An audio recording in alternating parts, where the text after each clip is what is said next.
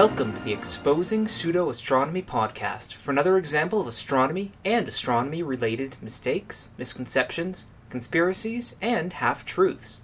My name is Stuart Robbins, and this is episode 78 for the final third of June 2013. The topic I'm going to talk today is about historic and modern geocentrism, a topic that was requested by Donovan W. This is a fairly simple idea, and by disassembling the term, we can get to know what it actually is. Geo is Earth, centrism is center. So we're going to be talking about an Earth centered view of either the solar system or the universe, or various gradations in between. Now, I spoke during the last episode's Q&A about how in science, we tend to start with the most simple model in order to explain something. Then we layer complexity on that simple model when that simple model breaks down. Only when the model cannot possibly be changed to accommodate new data do we usually head to a completely different one. Geocentrism is a pretty good example of this overall philosophy, although one that some people today still don't accept. More on that in a bit. Possibly the reason for geocentrism is that it was easy, and it fit with the basic observations of everyday experience. First off, as I sit here at my desk recording this episode, or writing this episode even, it doesn't feel as though I'm moving at all. It seems like I'm stationary. And yet, when I look outside, I can easily tell the sun has moved over the last two or three hours. Not that it took two or three hours to record the first two minutes of this podcast, but you get the point. At night, I can also clearly tell that the stars move over the course of an hour or so. These basic observations that it doesn't seem as though I'm moving, but it does seem as though other stuff is moving, are apparent to anyone. And, in the absence of any other information, it will lead someone who's assuming the most simple explanation to think that it's Earth that's stationary and the rest of the universe that revolves around it. That was the thinking in the most ancient civilizations, such as the ancient Greeks by the 6th century BC, proposed by Anaximander. Two centuries later, both Plato and Aristotle also used the geocentric idea and also proposed that everything went around Earth on circles or resided on perfect spheres. The philosophy of perfect circles and spheres being perfect, and the heavens being perfect as well, was very important and adopted by several religions in the era and shortly thereafter, most notably Christianity. And before I move on to the problems with this and how it eventually got supplanted, I think that it's important to also mention that the Greeks weren't stupid, and they actually did try to determine if Earth was moving through space. The thinking was that if Earth did move, then the stars should noticeably shift position relative to each other over the course of a year. This is the basic idea of parallax, which can be demonstrated by closing one eye, holding out your finger in front of a distant object, then opening both eyes and closing the other. The distant object should appear to move relative to your finger. That's parallax. Unfortunately, the stars were much farther away than the ancient Greeks thought ever possible. And since they couldn't detect any parallax in the stars, in fact, parallax wasn't discovered until the 1800s, then they had a choice. Faced with this choice of either the stars being much farther away than they thought, or Earth being the center of everything, they chose the latter. While Aristotle and Plato were influential, it was the Greco Roman astronomer Claudius Ptolemaeus who developed the Ptolemaic system that was based on several previous civilizations' observations that had been written down. His work was then adopted by European and Islamic astronomers in the Middle East and Upper Africa, and it's usually what's thought of when most people think of geocentrism. Now, I'm not going to go through his system in particular and how it works because that's actually not that important to the narrative that I want to tell. Astronomy Cast has an excellent five episode arc where parts 2 and 3, episodes 184 and 185, go through the specifics if you're interested. I'll link to them and, of course, Wikipedia in the show notes for people who want more information. What is important to my story is that it was science as opposed to philosophy that ended up supplanting geocentrism. It was the observations of Tycho Brahe in the 1500s, the mathematical models of Johannes Kepler to fit those observations in the 1600s, the different observations and explanations of Galileo Galilei in the 1600s, and the theoretical backing in the late 1600s offered by Sir Isaac Newton that provided all of the evidence needed to show that geocentrism could not possibly explain what we see, but that a simple, basic heliocentric model could explain them all easily with the planets on ellipses and not circles. The only problem for heliocentrism was Mercury's orbit, but that would have to wait for Einstein in the early 1900s, and that's a story for a different podcast episode. As anyone who's familiar with this story knows, probably the biggest pushback against geocentrism was from the Catholic Church. It's not easy to change religious dogma, just look at attempts to get condoms officially allowed in the, the last half century. And this was the 1400s to 1600s, where in Europe the church had an extraordinary amount of power, and a lot of this power came from the idea that they were infallible. If what they had been preaching about the very structure of the universe for a millennia was wrong, imagine what that could do to their power structure. Or at least that's how I imagine it in my head. I'm sure that it was more complicated than that, but at a very basic level, that's the gist of it. While the scientific community pretty much agreed by the late 1600s through 1700s that Earth orbited the Sun, the Catholic Church refused. It wasn't until 1820 that the Catholic astronomer Joseph Settele, possibly that's pronunciation, was allowed to treat Earth's motion as a fact, as opposed to Earth being stationary. It wasn't until two years later, 1822, that the Catholic Church stopped prohibiting publication of books that said Earth moved. Perhaps more famously, it wasn't until 1992 that the Pope finally apologized to the long dead Galileo over the treatment that he had received. That's not to say the Catholics were the only jerks in this story. There's still a sect of Orthodox Jews that maintain geocentrism, and there are a few isolated sects of Islam who do as well. But most geocentrists today are relegated not to mosques, synagogues, and churches, but rather to the fringes of the internet, and they even sometimes throw conferences, like there was one about three years ago.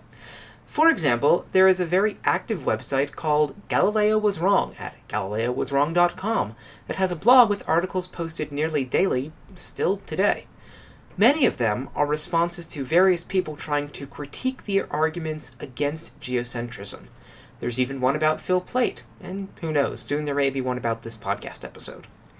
Modern geocentrists point to a couple different lines of evidence other than religious texts, and in isolation, at the very least, you could say that they could be interpreted either way, supporting geocentrism or supporting heliocentrism, or a non Earth centered universe because the sun isn't the center of the universe either.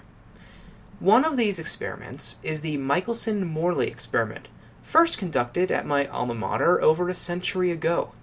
At the time, the 1880s, it was thought that there was a physical substance called ether, something that permeated the universe and was the medium through which light waves travel.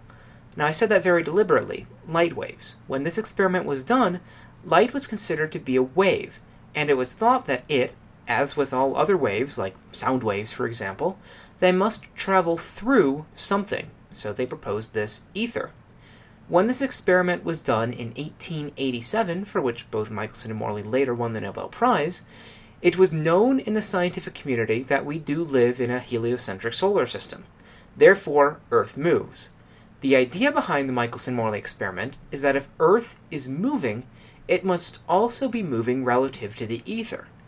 That meant that since the ether is carrying light, then light should move a little teensy weensy little bit faster in one direction, the direction of motion relative to the ether, and just a little teensy weensy bit slower in the other direction, or in any other direction. The Michelson Morley experiment set out to show this. They did it by splitting a coherent beam of light, sending it in two different directions, and then bringing it back together. If there was any speed difference at all, as in we were traveling through an ether that carried light, then the light would not recombine quite right, and you'd see that when the split beams were brought back together. In other words, they would show a different pattern when brought back together if there was any sort of speed difference in the two split beams. But this is probably one of the most famous failed experiments in modern science. The conclusion was that there was no ether because there was no difference in the speed with which light traveled in either direction. Geocentrists, on the other hand, interpret it differently. There is an ether, but since Earth is stationary and everything moves around it, then you would expect a null result from the Michelson-Morley experiment. That's why I say that in isolation, this experiment could be interpreted either way. It depends upon the framework. If you say that Earth is traveling around the Sun, then there can't be an ether from this experiment. But if you say that Earth is stationary, then there can still be an ether. Another way that geocentrists argue their case has to do with redshift. Back in the 1920s, Edwin Hubble observed that the majority of galaxies that were pretty far away were moving away from Earth, not towards us, no matter in what direction he looked. In other words, everything was moving away from Earth. It looked like we were in a bad place to be. Galaxies that were farther away were moving faster. He interpreted this to be that the very fabric of the universe was expanding and that it was carrying galaxies along for the ride. And it's not that we're in the center of this expansion, which is what geocentrists would say, but it's that in an expanding universe, no matter where you are, you would see the exact same thing going on. Everything is expanding away from everything else, except for stuff that's gravitationally bound. So, in fairness, at the very least, I would say that this is neither evidence for nor against geocentrism, but rather just for an expanding universe. To try to be fair and to be objective.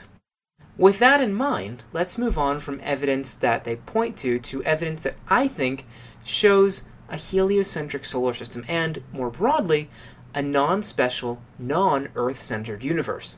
I'm going to talk about two different methods one observational, one theoretical.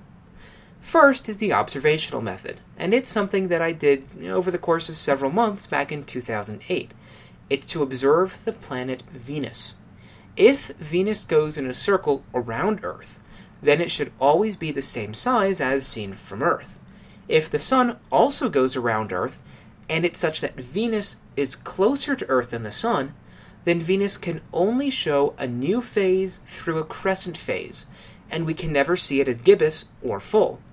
If Venus and the Sun go around Earth but Venus is farther away, then we would only see a gibbous and full phase. We would never see a new phase or a crescent. To perhaps put it more simply, if the geocentric model is right, then Venus should never ever ever show all the phases that the moon does. But if Venus orbits around the sun, then we should see all the phases. When it's between Earth and the Sun, we would see the new phase. In other words, we can't see any of it because 100% of the lit side is facing the Sun away from us. When Venus is on the opposite side of the Sun as Earth, then we would see a full phase, except in the very rare case when it goes directly behind the Sun. When Galileo observed Venus over 400 years ago, in 1610 and 11, he saw that it did show phases. In fact, it showed all of the phases. But he also saw that Venus changed size, and he saw that the size correlated with the phases. Venus appeared over six times bigger just as it entered its new phase versus when it was in its full phase. It's not possible to explain this with an Earth centered solar system.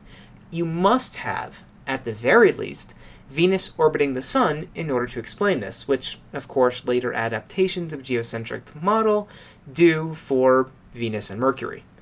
The reason is that Venus is closest to Earth when it's between Earth and the Sun, but it's way on the other side of the Sun, roughly six times farther away, when we see it fully lit.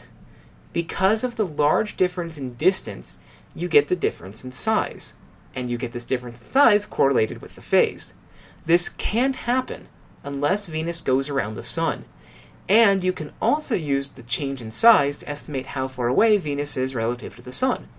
Another method for showing that we live in a heliocentric solar system is the theory of gravity, although I guess in Louisiana and Texas, gravity, like evolution, is just a theory. Really, though, once we figured out gravity, it was game over for geocentrism.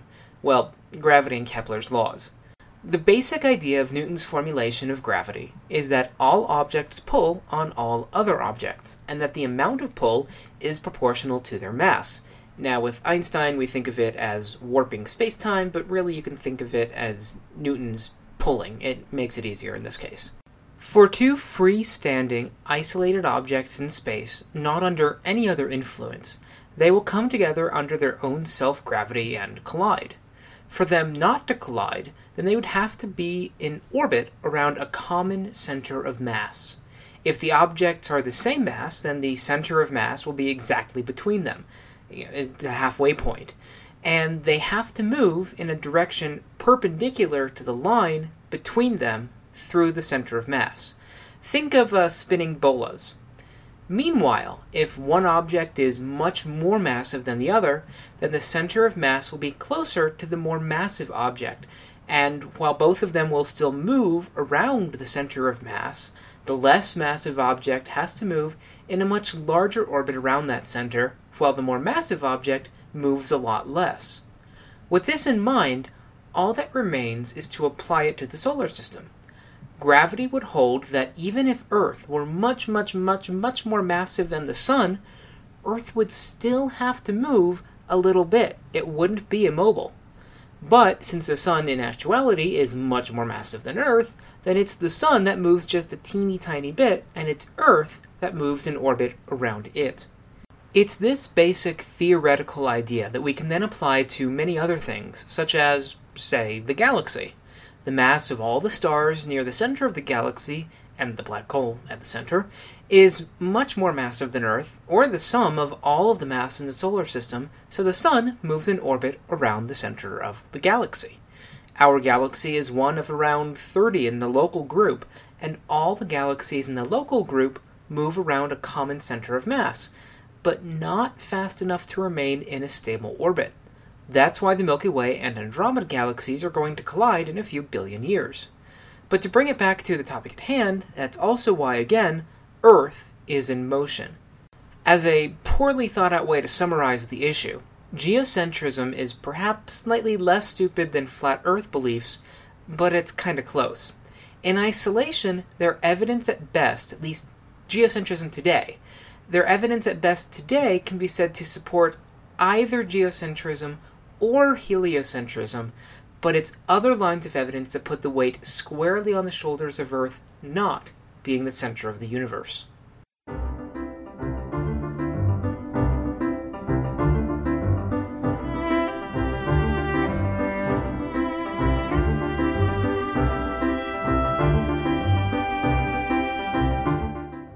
There is no new news this episode, but there is a Q&A. The episode's question comes from Donovan W, who asks, "Is there any reliable way to judge our absolute velocity in relation to the universe as a whole?" The answer is both yes and no. Since there is no absolute reference frame, and our current thinking of the shape of the universe is a hypertorus with no center and no edge, then a motion relative to quote unquote the universe is kind of meaningless.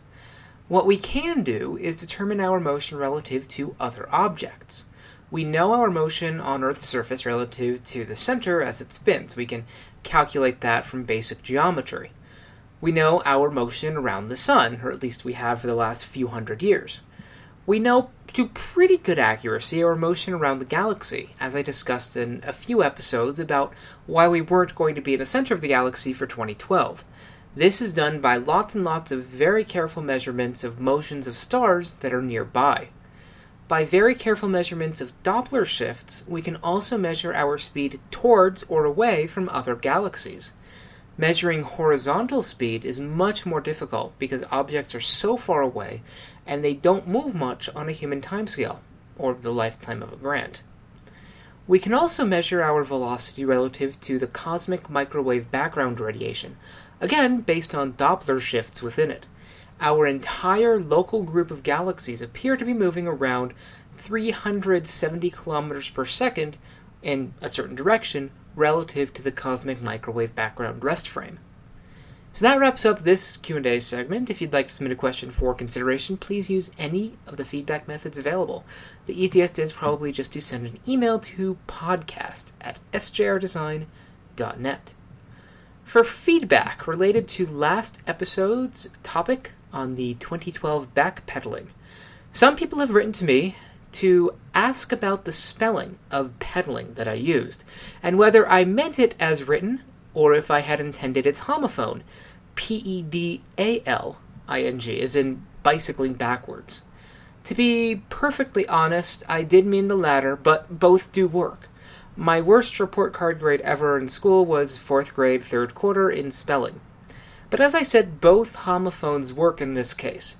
Peddling, P E D D L I N G, works because these people peddle their ideas on unsuspecting and unquestioning audiences and radio hosts. Pedaling, P E D A L I N G, also works because it was about the backtracking or backpedaling that some of the 2012ers did after the fact, after the fact that nothing happened. But if you so choose, you can think of it instead as I inserted a very clever little play on words, and it was, of course, 100% intentional. For feedback general to the show, for those who don't use iTunes or who use some variant of display of podcast episodes, please note that episode 77 did come out on Monday, the 17th of June, but I backdated it to the 11th. So some of you may have missed it because it may have been near the bottom of the page on your podcast list. Done with feedback for the moment, it's time for the puzzler, where each episode, I or I attempt each episode to attempt to ask a critical thinking question based loosely on the material discussed in the main segment. There was no puzzler last episode, but there is for this episode. With the main segment on geocentrism, the puzzler deals with orbits.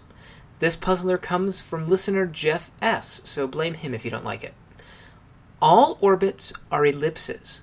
Some are more elliptical than others, but there are no perfectly circular orbits. Why is that? Try to figure out the answer and send it in to puzzler at sjrdesign.net. I'll discuss the answer during the next episode. And that episode will be about Richard Hoagland's fascination with the movie John Carter and whether it was a leak by those in the know. So if you have ideas for a puzzler topic on it, please send it in. By way of announcements, if you're going to TAM, I'm planning another little get together. Still, probably Saturday night sometime during that three hour dinner period, possibly in a suite in the hotel. If you're at all interested, please send me an email so that I can give you updates. Email address to which you should send is podcast at If it's just two or three people who are interested, then alternative arrangements may be arranged. Finally, don't forget that you can find me online at podcast.sjrdesign.net on Facebook under Exposing Pseudo Astronomy, me personally on Twitter as Dr. That's Dr. Astro Stew, or the podcast on Twitter as Pseudo P S E U D O Astro A S T R O.